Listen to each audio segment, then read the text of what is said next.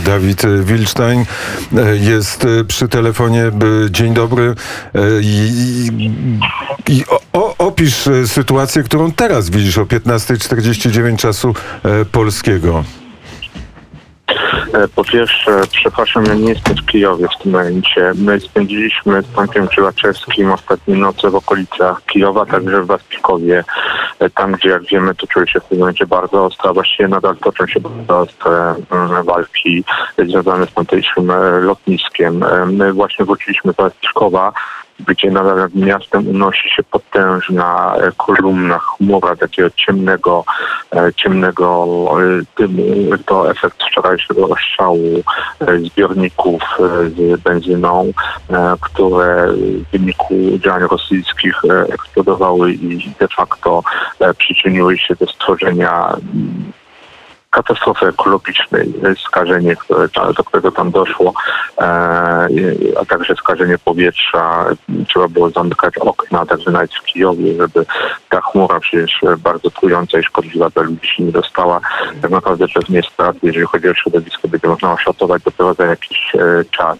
Jeżeli chodzi o Wasilkowo i okolice, to mamy dwie jakby równoległe rzeczy, niestety z sobą związane. Jedna jest bardzo optymistyczna, druga jest bardzo ponura. Zaczynając od tej ponurej mamy do czynienia z pełną psychozą strachu. E, to znaczy niestety dezinformacja szerzona przez e, Rosjan e, zbiera swoje żniwo. Jedną z tych dezinformacji pewnie słyszeliście, proszę mi przerwać, jeżeli, powtarzam to, co już wiecie. Jedną z dezinformacji są plotki, jakoby rosyjscy dywersanci w przekonaniu polskich dziennikarze działali, e, powoduje to, że mamy potwornie utrudnioną pracę. Dzisiaj wielokrotnie byliśmy e, zatrzymywani bardzo często w agresywny sposób.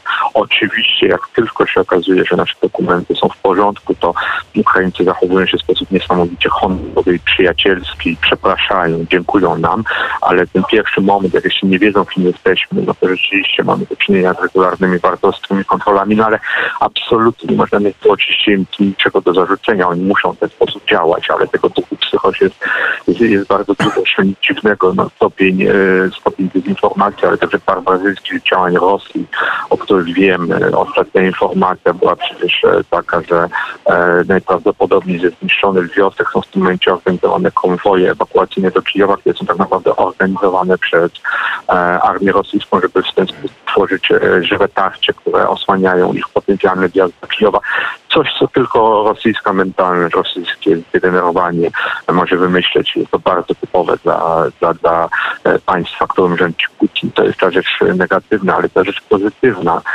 to są te morale. Ja wiem znowu, że się powtarzam, ale to trzeba powiedzieć jak najmocniej. To znaczy e, sytuacja, ja byłem wielokrotnie na wojnie na Ukrainie, ja bardzo dobrze pamiętam pierwszą falę wojny w Donbasie 2014 pamiętam jak było potwornie słabe to morale i powiem szczerze, że jak dwa dni temu z różnych przyczyn spędziliśmy noc właśnie samoobroną to jest sobie informacja samoobrona, to takie pospolite ruszenie, to nie są e, wojska, e, wojska przygotowane. Samoobroną noc pod, pod właśnie no bardzo, nie ukrywajmy, ostrym ostrzałem ze strony Rosjan. Ja byłem przekonany, że następnego dnia tu przyznaję się do błędu, z czego jestem bardzo zadowolony. E, obawiałem się, że mo, możemy mieć do czynienia z wycofaniem się niektórych ludzi.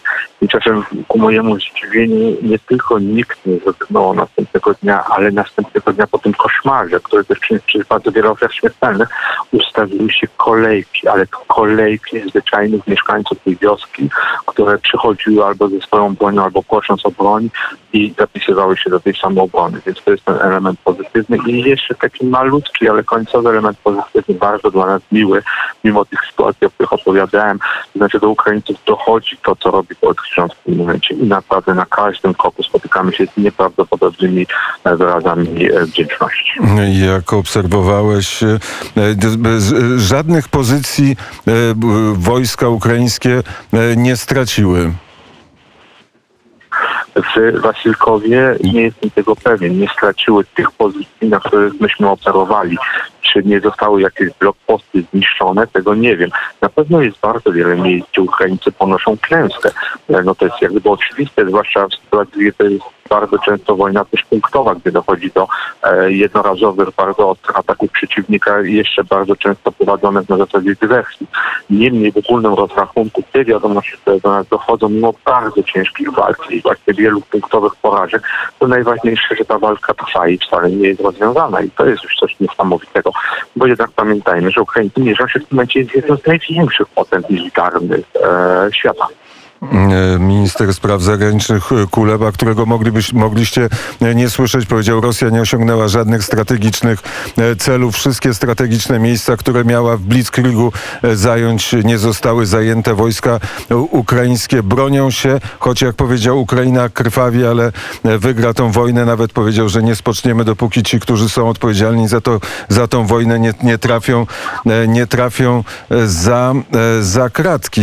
Z kolei to też są takie e, słowa, które mogą być słowami, które możesz e, zacytować. Polski generał, e, były szef polskiego wojska, generał Skrzypczak powiedział, że już widać, że wojska rosyjskie wojnę przegrywają, że już nie ma rezerw Putin i że już tutaj za chwilę się spodziewał, że do kontrofensywy przejdą wojska ukraińskie. To jeszcze jedna informacja i dla państwa, i dla, i dla ciebie, że jakiś rodzaj rozmów będzie na granicy, na granicy białorusko-ukraińskiej i jeszcze e, jedna e, informacja, że Łukaszenko, który rozmawiał z prezydentem Ukrainy, powiedział, że dopóki e, toczą, będą się toczyć te rozmowy, wojska białoruskie nie wkroczą na Ukrainę, ale jest takie zagrożenie i taka ochota dyktatora Białorusi, żeby wejść. A rozumiem, że jak wchodzą, to w to Wasylkowo jest na linii ich marszu.